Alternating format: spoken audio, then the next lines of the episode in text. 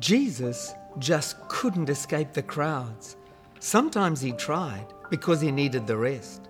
But in the end, his heart couldn't help being poured out for the people in their need, and his love for them always won.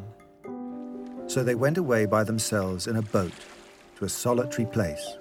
But many who saw them leaving recognized them and ran on foot from all the towns and got there ahead of them.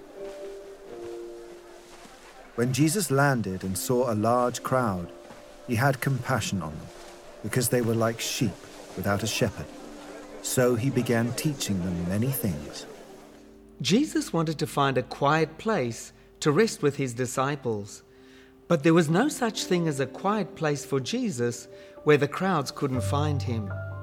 While Jesus is sailing across the lake, Mark dramatically describes the crowds actually running around the lake to reach the boat's destination before Jesus. And when Jesus lands, the crowds are there waiting. Mark tells us that Jesus had compassion on them. The word Mark uses for compassion means in the most profound sense.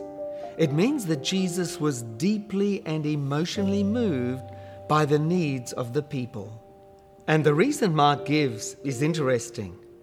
Jesus was moved by compassion not because the people were sick, but because they were like sheep without a shepherd. In other words, they were lost. And so he gave them what they needed most. He taught them. Everywhere you look today, there is a sense of lostness in the world. People desperately seek their identity in temporary material things that ultimately have no meaning. People are lost in broken relationships, guilt, and addictions of all kinds. What are you lost in? Jesus has compassion on you. He wants to lead you, He wants to teach you, and He'll do it through His Word, the Bible. That's where you find His teachings.